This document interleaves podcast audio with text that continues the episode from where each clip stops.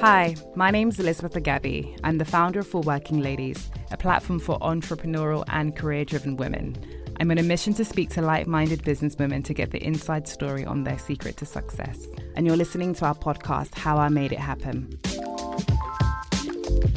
Today, I'm in the studio with best friends and co-founders of On, Nikki Mikkelsen and Leah Renfrey.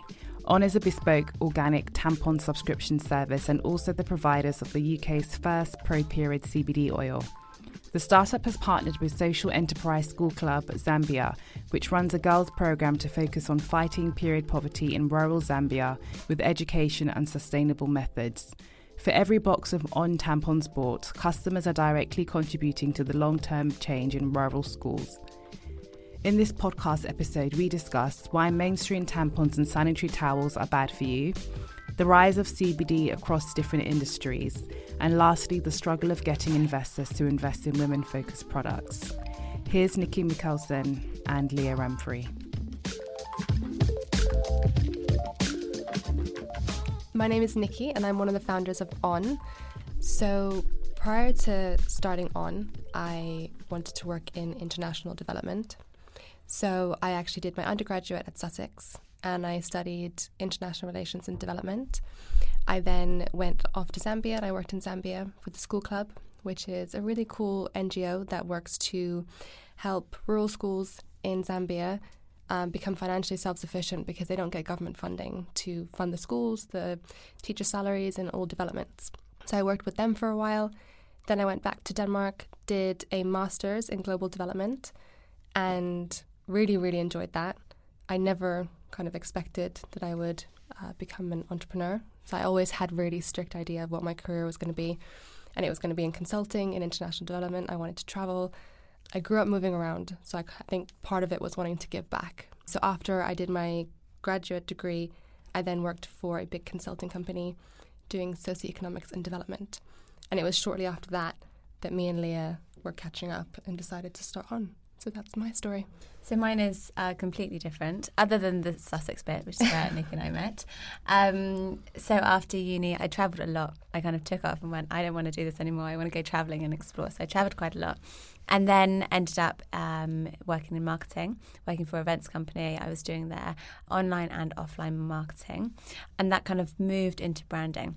And that was something that I absolutely loved. So then I found a job that I could travel whilst doing branding and brand consultancy for companies. So I was kind of on the road. I was in and out of kind of Asia and the UK doing brand consultancy. I then randomly had an opportunity that I couldn't turn down and opened a cafe and event space in Devon. So started that, set that up so that there was a manager and kind of an amazing team. I still have that on the side with an incredible team who run 99% of the business there, which is amazing. And then it was end of 2016 that Nikki and I came together and the idea for On was born. Amazing. It seems like you've both had really fast careers that have taken you around the world, which sounds really exciting. Nikki, you mentioned that you didn't expect your career to take the path of entrepreneurship and you were very much involved in giving back. So I guess that's a not-for-profit space. Yeah. So what was it that made you change paths? It was a few things, actually. But I would say the primary thing was the fact that Leah and I came together with this idea. And we became so passionate about it that it started to take up all of my free time, all of my thoughts. And we just, there was no way of sort of stopping that once the ball got rolling. We couldn't find our way out because we were just so passionate about the idea. I'm not sure if I would have found my same sort of path to running a business if it hadn't have been for On. But once we got started, I think it turned out that a lot of the skills that I had lended itself quite nicely to what we were doing because I can kind of do a lot of different things. My skill set doesn't lie in one area. Yeah. I think there was a few conversations prior to that as well where Nix and I had spoken about kind of doing more and doing it kind of through business or social enterprise and actually being able to achieve more. You can go out and get investment. You can kind of really fast track things. So still creating that change, but kind of on a slightly different path than kind of especially for you, Nix, that had once imagined. And could you tell me about the actual aha moment that you had with On, how that came about? So it involved wine. So we actually have known each other for about 9 years now. We met on the very first day of uni, they put us into the rooms next door to each other, and it was love at first sight. Well, actually, it was love at first dance, because Leah was on the tabletops of the freshers event that night, and I decided that was going to be my best friend. So that was 3 years we lived together, and then we went off and did our separate things for a couple of years, and we're catching up over wine. And I came on my period, and I had no product, as always. So I asked Leah if I could borrow something. Ran upstairs to her bedroom, was going through her cabinet, found a pad, picked it up, went to open it and use it, and I realised there was light purple hearts all over the inside of the pad. I think it must have been the wine, but I got really angry, and I sort of got out of the toilet, ran downstairs, waving this pad at Leah. Didn't run down the stairs. It was like a thumping down the stairs. What the hell is this? I was just so angry. It was that first moment of actually looking at the product and thinking, why do we buy this? Yeah. Why is there no other option? You know, everything else we can buy ethically, sustainably. We can buy brands that we love and care about. But for something so intimate and so recurring, you're stuck. You have been stuck with one or two brands that you can buy from. And then we kind of just basically started talking about the packaging of products like this, the entire industry, how we felt really frustrated by sort of being advertised like we were children. And I think that was the initial conversation. Yeah, I think the real aha moment, though, was maybe 3 months after that initial conversation, when we personally realised what was kind of what mainstream products were made of. So that kind of tampons are filled with toxins, there's synthetic, rayon, polyester, viscose, kind of bleach, byproduct of dioxin, the list is kind of endless. And did you start doing that research based on the conversation or based on the fact that you thought, oh, this could be a business? So we started doing the research based on kind of this could be a business where we could create products that were different and that kind of women and people that bleed can walk in the office, pick their tampon out of their bag and walk through the office without kind of putting it up their sleeve. So products that you didn't necessarily feel like you had to hide.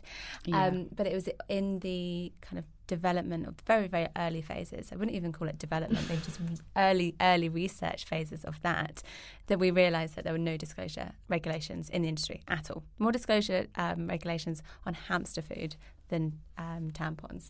So that, I think, was the aha moment, the kind of the shock of it and the frustration that we felt that we'd been using unlabelled products for the last 15 years.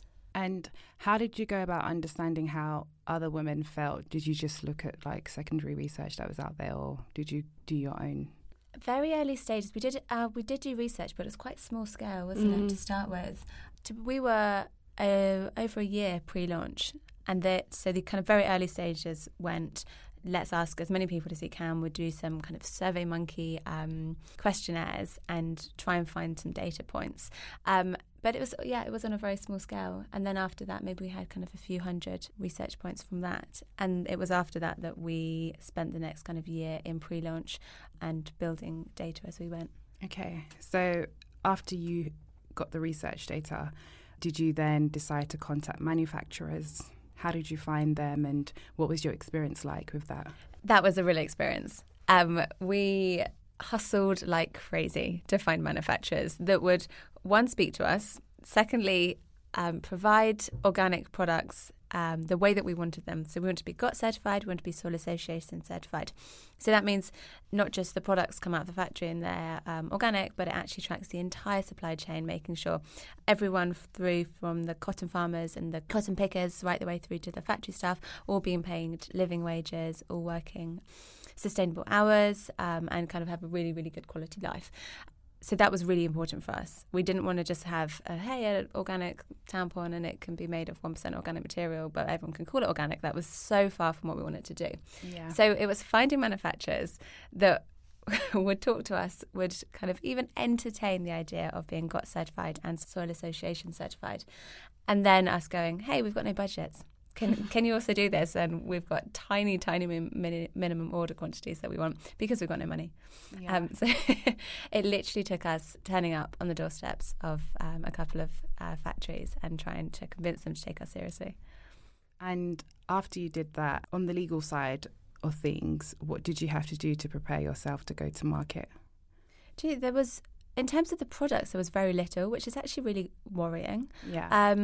In the UK, you don't have to be kind of FDA certified, so it's slightly different if you're launching in the States.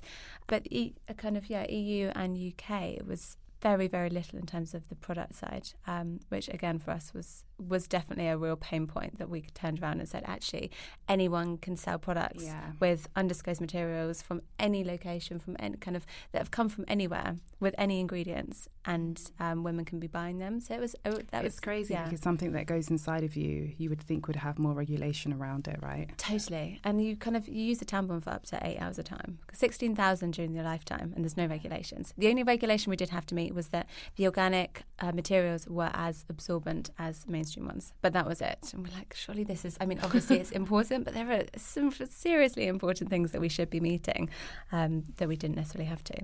I think that's why it was so important for us to also make sure that we were Soil Association certified. So that's the leading organic certifier in the UK, because we felt that we wanted to have the backup proof that what we were saying was true, so that all of our customers could look to our certification and see that we had actually checked the whole supply chain and everything was clear. So how long did this all take, from research to developing the product and then to taking it to market? The big thing that held us up was kind of branding and investment. Investment was a big one. Yeah. But it took, so from initial idea, 14 months. Yeah. Yeah. It's quite a bit of time. Yeah, especially it felt like forever when we were kind of unpaid. And was this a side hustle, or were you working on it full time? From April 2017, we went full time and kind of used up every single penny that we had saved for any kind of mortgage that we ever imagined taking out. Yeah. And you took on investment before you fully launched? We closed the investment round just before we launched. It was like a month and a half before we launched. Okay. So we did a lot of the sort of, the branding, securing the manufacturers, doing all the pre-work to launching, but then we needed the investment to be able to place those stock orders. Yeah. So that the investment piece took about 7 months. I'd like to go back to partnering with the school in Zambia. Could you just kind of like talk through why you've set your company up in this way? Because I know from every order that's made, a part of that profit goes towards Zambia. How did that partnership come about?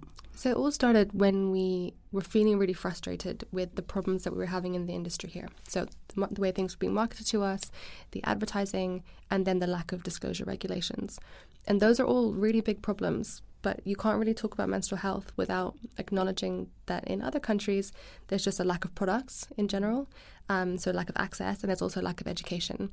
And having the conversation around improving women's menstrual health, I think, needs to include both sides. So we decided early on that we would want to have a positive impact beyond sort of changing opinions and views around periods, and also into sort of a tangible impact on communities that women are struggling to have access to products. Okay. And in terms of product marketing, I guess talking about periods is still a bit, everyone's still a bit on edge. Yeah. And you talk about it quite loudly, which is interesting, because I would say that British people are quite reserved and we don't like to have these loud conversations. So how did you go about taking the product to market? What were your decisions and thoughts about how you were going to communicate what it is that you were trying to achieve? So we looked at every single other player in the industry who were showing kind of adverts and marketing their products in a way that you're meant to feel like that skinny white girl with like legs up to her armpits, like frolicking in a white field in a meadow with a white skirt on. And we looked at kind of all of the companies doing this, and then you look at even the smaller ones, the kind of newer ones, slightly more innovative ones, and their kind of Instagrams are baby pink or baby blue, and you've got immaculate white bedding and a pug dog and a MacBook, and you're like, this is just so like people are trying to change the way that we think about menstruation and open the conversations without really talking about it. And so from the very beginning we were like, it's go hard or go home. Very much so. We wanted to talk about things that have typically been unspoken, and do it in a way that actually kind of is hopefully positive. It's definitely bold, but a way that whether you like it or not, there's some conversation around it. Mm. I mean, we still get a lot of people kind of will go on our Instagram or our Facebook and any ads that we put out and go, that's disgusting, I don't want to see this picture of blood, and the amount of ads we've had taken down as well. But from those people commenting or engaging, there's a reaction. Yeah. And I think the reaction kind of at least it stimulates some kind of thought and some kind of conversation around menstruation, which kind of up to date has been really unspoken. Yeah. And just to go back to the point that you made about your ads getting taken down, mm-hmm. is that from like platforms by like Facebook and Instagram? And yeah, Facebook loves to share stuff, like loves to. We've got a pro-period CBD oil completely banned on Facebook and Google Ads. Really? Why? Yeah, because in some countries it's not legal still, the CBD. So we can slightly see that a little bit more. The word vagina gets taken down a lot. Too much blood gets reported, and then it gets taken down. Tampons or sex toys. Oh yeah, tampons. One. That was the latest one. All of our ads got blocked recently because they said, and this was a real argument, tampons were classified as sex toys. And we literally sat there like, we have been missing a trick. What is going on? Does this affect your sales and like you reaching? It does. It definitely does. I think for us, we can always get past it. And there's a way, and I mean, it like the latest one with tampons being classified as sex toys was a case of us arguing it, and it probably took 3 weeks of arguing. So it definitely kind of, it does affect sales slightly, but not massively. We try not to put kind of too much emphasis on Facebook ads. We want to kind of speak to our community, our kind of potential customers in a way that's not pushing ads in front of them. So it's more kind of brand building. So it doesn't massively affect, but it's frustrating. Yeah, I can imagine. So talking about your second product, which is CBD oil, you're the UK's first pro-period CBD oil. And I think that's another product that people aren't really well educated on. So I was wondering if you can just kind of talk about what CBD is. Yeah. And then also, I guess, kind of explain how you came about using it and then deciding to bring it on as a product. Yeah. So in your body, you've got a natural endocannabinoid system. CBD links to your, which is cannabinoid. So it's derived from hemp, from the hemp plants, and obviously kind of marijuana plants. Your body, when you take CBD, the CBD connects with your endocannabinoid system, which is responsible for a lot of things, such as regulating your hormones. So it comes down to skin, depression, anxiety, stress, as well as pain. So we basically started testing CBD earlier last year. We started testing it. We were introduced to someone who she's a CBD manufacturer, and she had been using CBD to help with her endometriosis. And she came up to us and said, "You have to try this. Kind of, you're obviously talking about periods. This has absolutely changed my life."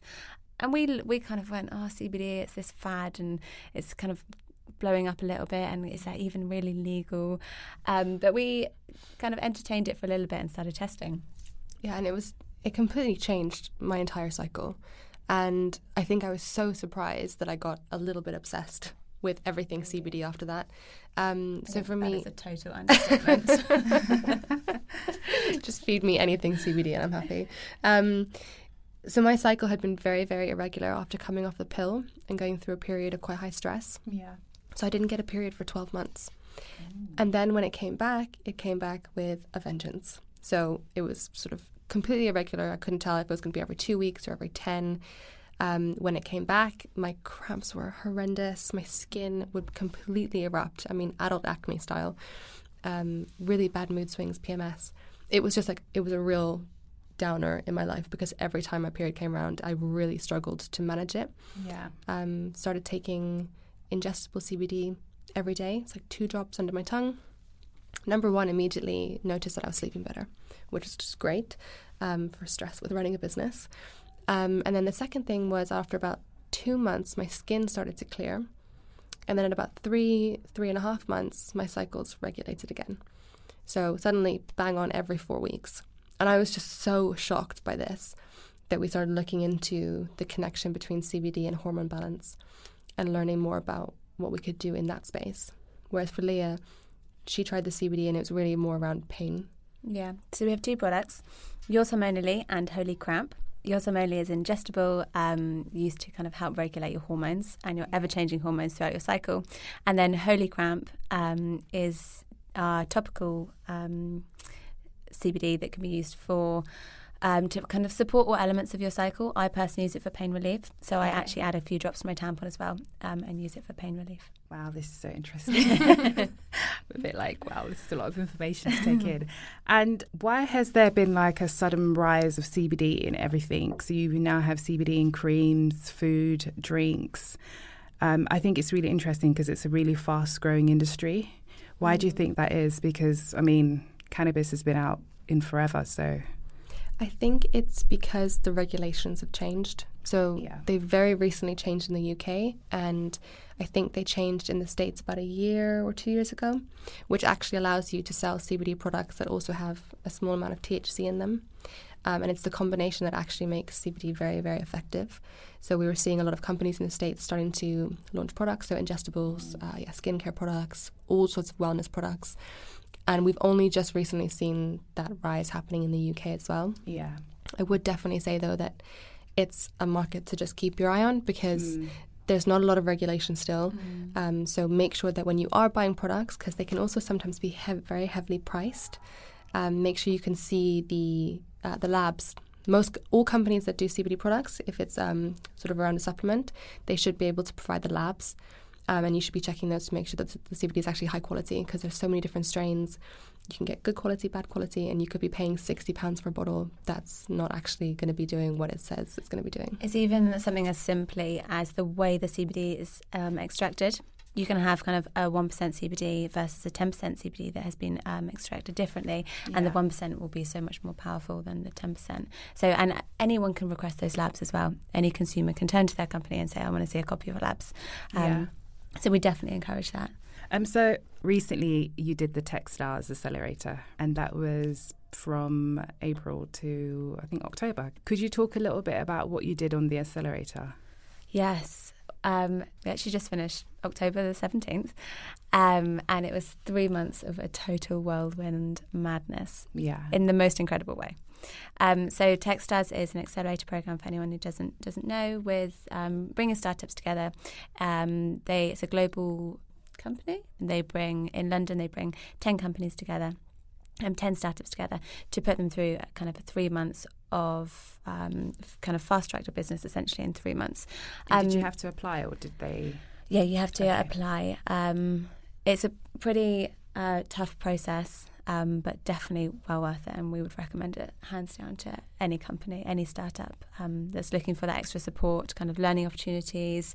Mentors. You get matched with over 100 mentors over the first month of the program, which, number one, is great for validating your business ideas. Yeah. So whether you are like very early stage or even, 15 months in like we were, you get to talk through your assumptions and the things that you want to build, and you basically get to proof check that against 100 highly reputable people in different industries, which is game-changing. And then you get matched with the ones that are more relevant to your business, and you have intensive support from them across the rest of the program to execute on all things that you're struggling with, basically. You also do a whole series of kind of mini MBAs, deep dives into any subject that you need support in, and then kind of a whole network. So as you kind of said, Techstars is a massive community, kind of global community of either companies or individuals who have had their companies through one of the programs anywhere in the world, mentors, investors.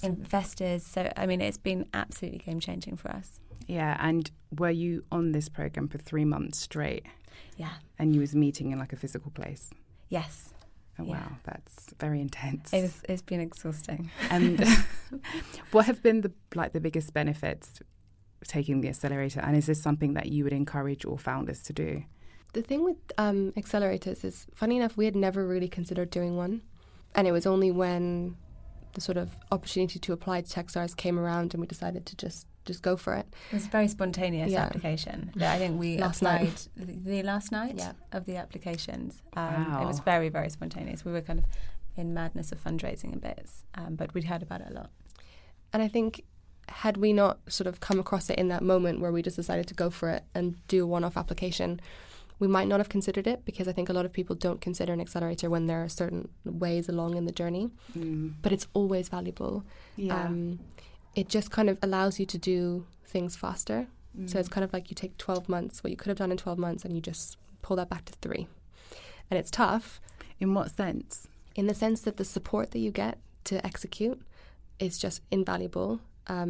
You're surrounded by 9 other companies that are working as hard as you, as fast as you, and pushing really hard. So you're constantly surrounded by that buzz, that energy. I mean, we're all working crazy hours, and someone's got a success over here, over there. And so you're really, really motivated by that to just do as much as you can in those 3 months. And then every time you hit a business problem, there's someone in the Techstars network to help you. So us saying, oh, you know, our Facebook ads are being taken down. They'd be like, okay, we should connect you to this person to have a chat about what you can do about that. Or, yeah, I'm having a logistics problem or supply chain problem, anything. It just means you get through things a lot faster. Yeah. And kind of we actually had the support from the mentors as well, who would frequently sit there and dive in, and we'd say, can we talk to you about all of our problems? And they would be hands-on, kind of helping wherever they could. So kind of the actual kind of the hours that people put into our company as well was hugely beneficial.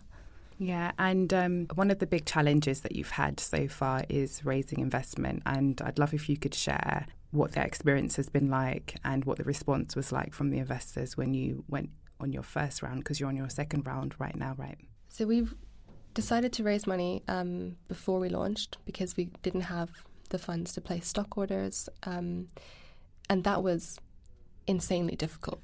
I think it's worth noting there that neither Nikki or I had particularly kind of strong business backgrounds at all. We didn't have families from business backgrounds. We kind of no high net worth individuals around us. Neither of us were living in London. We didn't have a clue what we were doing. Not a clue. We went into it so naively. Probably the best way, because if we probably knew what had been coming, might not have jumped in so willingly. But we did definitely persevere. So we went to every female founder networking event we could find.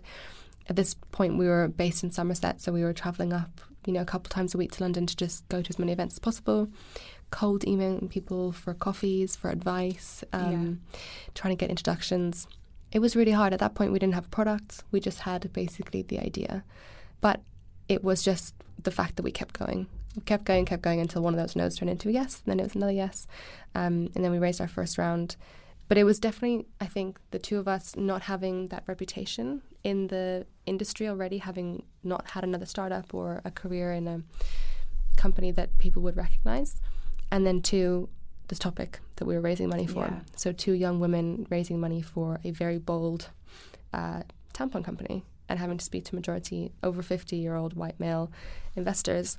It was definitely an interesting time to be having those conversations. I think our first yes from that round came when we were sat at Worsley Station. Mm-hmm. We were beyond exhausted. We did the worst pitch of our entire life, because I think we weren't expecting a pitch. We turned to this kind of female angel and said, can we just have some advice? We got there and she went, pitch to me. And at the end of that meeting, and honestly, we were like, this has been the worst pitch we have ever done. We should just go home and curl up in a sack now. Yeah. And at the end of that meeting, she went, yep, okay, I'm in.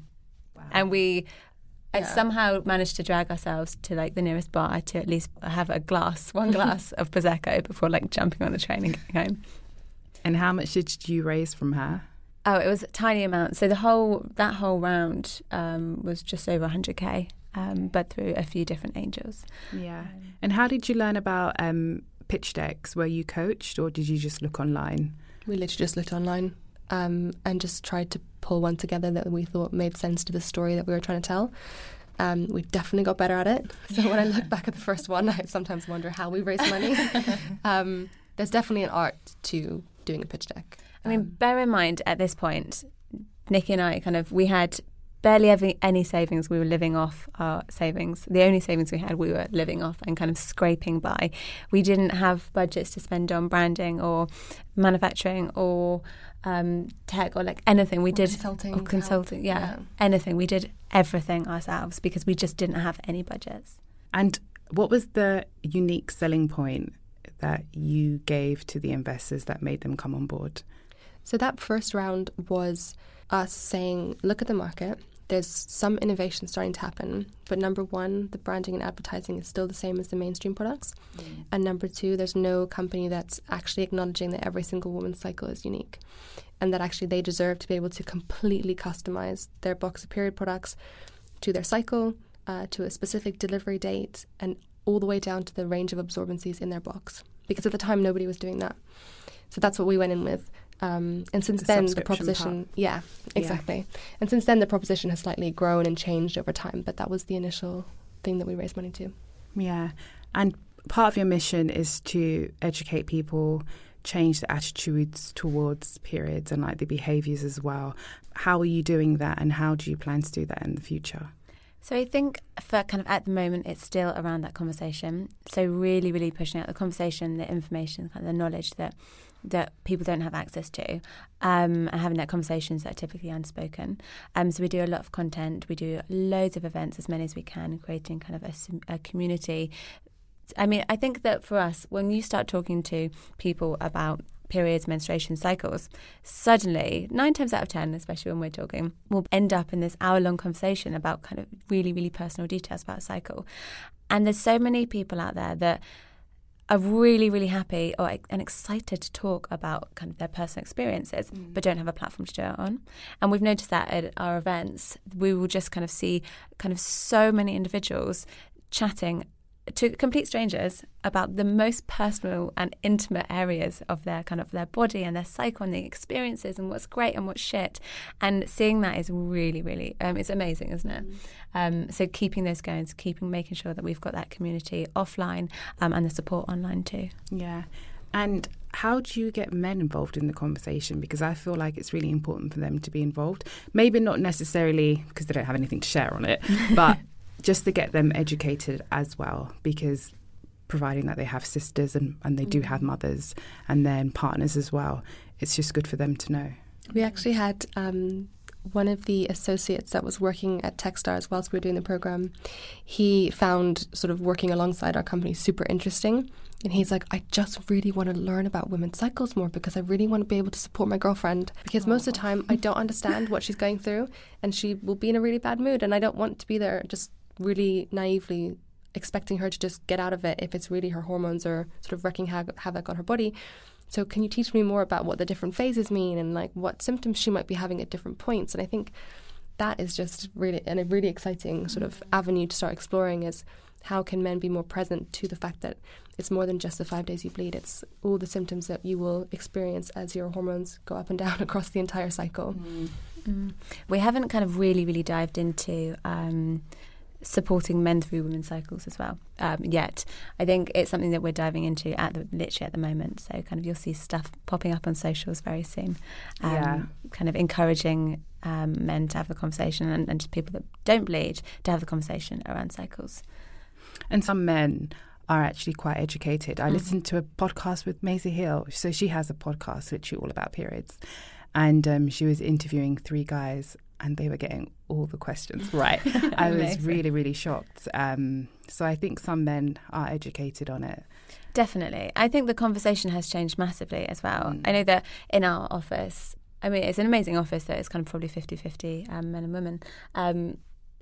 There is not one man in that office that won't happily talk about periods. I mean, this was different when we moved into the office.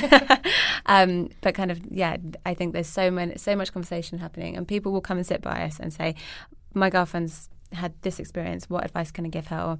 Or we'd had mentors that would come and say, my daughter's about to start her period, can I have some products to take to her? Yeah. And the conversations are changing really, really rapidly. They're changing. And if we can do anything to speed them up, it would be amazing.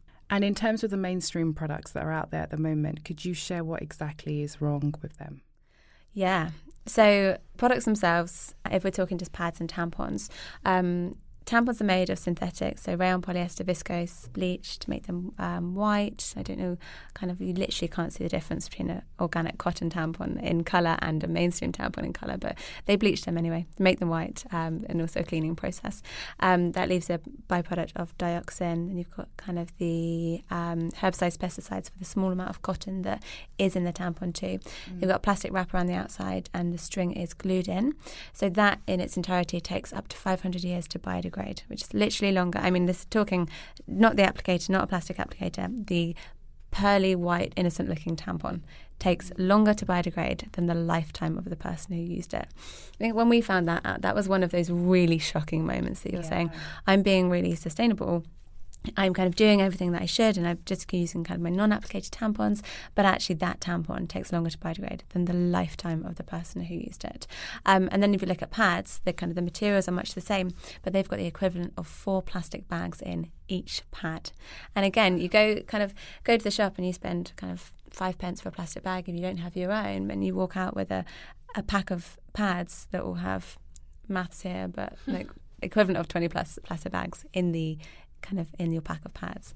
And most of them are scented as well, even if they don't say that they're scented on them, which was one of my biggest frustrations, is that you scour the shelves looking for a pack of pads that isn't scented, pick one up, then you get home, open it, and you're like, oh. Yeah. I think one of our kind of real pain points was that a lot of people were using mainstream products, then switched to organic, and then turned to us and say, I thought my period was normal. I thought the kind of the thrush I had, or the dryness, or the soreness, or any irritation, I thought that was normal and just part of having a period. And it wasn't until I switched to organic that I realised that I'm not meant to feel those experiences. And that was really shocking. One of those things that kind of, like, heartbreaking. Great that we can help people to experience a kind of a more normal period, but kind of heartbreaking that women would assume that the symptoms that they were experiencing were normal, and it's literally a result of using kind of synthetics products. Someone literally said to me today that they didn't expect there to be any difference between using mainstream and organic. Which is why I think people aren't making the change, like myself, because people don't expect there to be a difference. I mean, to be honest with you, I have really good periods. I've had no problems for, you know, the majority of my life. But for some people, they are having problems. Like the other day, I was on Twitter and a lady mentioned that she gets rashes and so many different things. And she uses, I don't want to mention the brand, but she uses quite a popular brand. And I did refer her to On. And I told her to try the product out and to like give me feedback on it, because a lot of people were commenting and saying that they are also experiencing the same thing. I think even though if you don't experience kind of any obvious side effects, kind of knowing what's in the products that you're using is still kind of really powerful. I mean, I know that, so the dioxin trace that is in a tampon, it is kind of okayed because it is just a trace. And that's a trace of dioxin per tampon. And then suddenly you look at, hang on a minute, you're using 16,000 during your lifetime in one of the most absorbent areas of your body. That trace is no longer a trace. That's kind of multiplied by 16,000.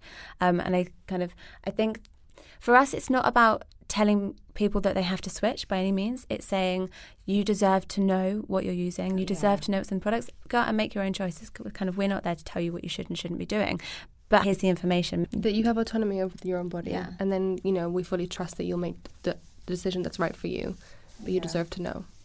Have you had any negative feedback or trolls or anything like that? Oh, yeah. I mean, lots of, kind of, as we said, we're very bold in what we do, and there's a lot of people that don't like that. We had someone really early. It was like a Trump supporter in the early days, do you remember? That followed us, and we had probably been launched kind of like a month, 6 weeks. There was this kind of mad Trump supporter who was really, really big in the States. Cannot remember his Twitter handle, but he shared something to his personal Twitter, kind of going, this is absolutely disgusting what a company's doing these days. And we were like, this is amazing. He's just shared us to his like 20,000 followers on Twitter.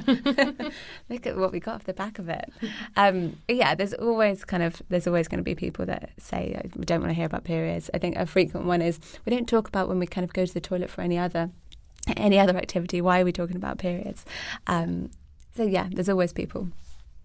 So this is a segment of the show called Ask FWL, where we invite members of the community to ask a question about business. Today we have Sylvia, who's asking a question around balancing her side hustle with her professional career. I wanted to know, when is it a good time to put your side hustle before your full-time job? And how does one do that so you don't hurt the other, if that makes any sense, until your side hustle becomes your actual full-time job? I guess it really comes down to what her long-term ambitions are around those two jobs.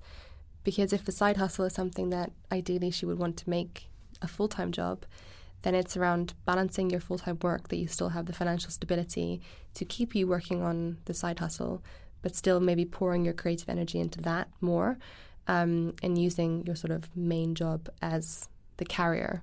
But if the creative side hustle is really just, not really just, but it's a side hustle that she wants to keep a side hustle, then it's also looking into how can you make sure that your main career still has enough energy and time going into it that you're progressing there too.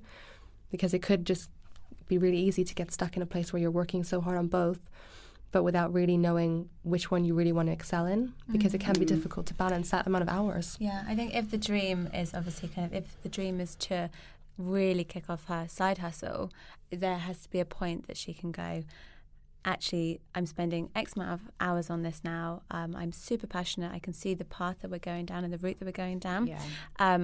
Is it sustainable in terms of kind of financially? And at what point does that cross over? So what point can she maybe kind of drop her hours down at her full-time job, increase the hours of her side hustle? But I think when it comes to fulfillment as well, I think it's really, really important to kind of to note that obviously there's the work fulfillment, but a full-time job, kind of probably overtime, and then a side hustle too. I think a big part of the fulfillment has to come down to personal life as well. Like, it's so important to make that time to kind of for your wellness, for your kind of do some exercise, see some friends, kind of take the time out of kind of your everyday work life as well. And for me personally, I know Nick feels the same, kind of being fulfilled in life is like often forcing ourselves to have that work-life balance, and it can be really hard. I mean, I'm super hypocritical saying this, but I know that kind of those times I really, really appreciate is kind of when I can switch off a little bit. So I would say kind of keep an eye on where that balance is, and where that side hustle can become a full-time position, if that's the route she wants to go down. And just wrapping up with the last question, will you ever consider going into retail?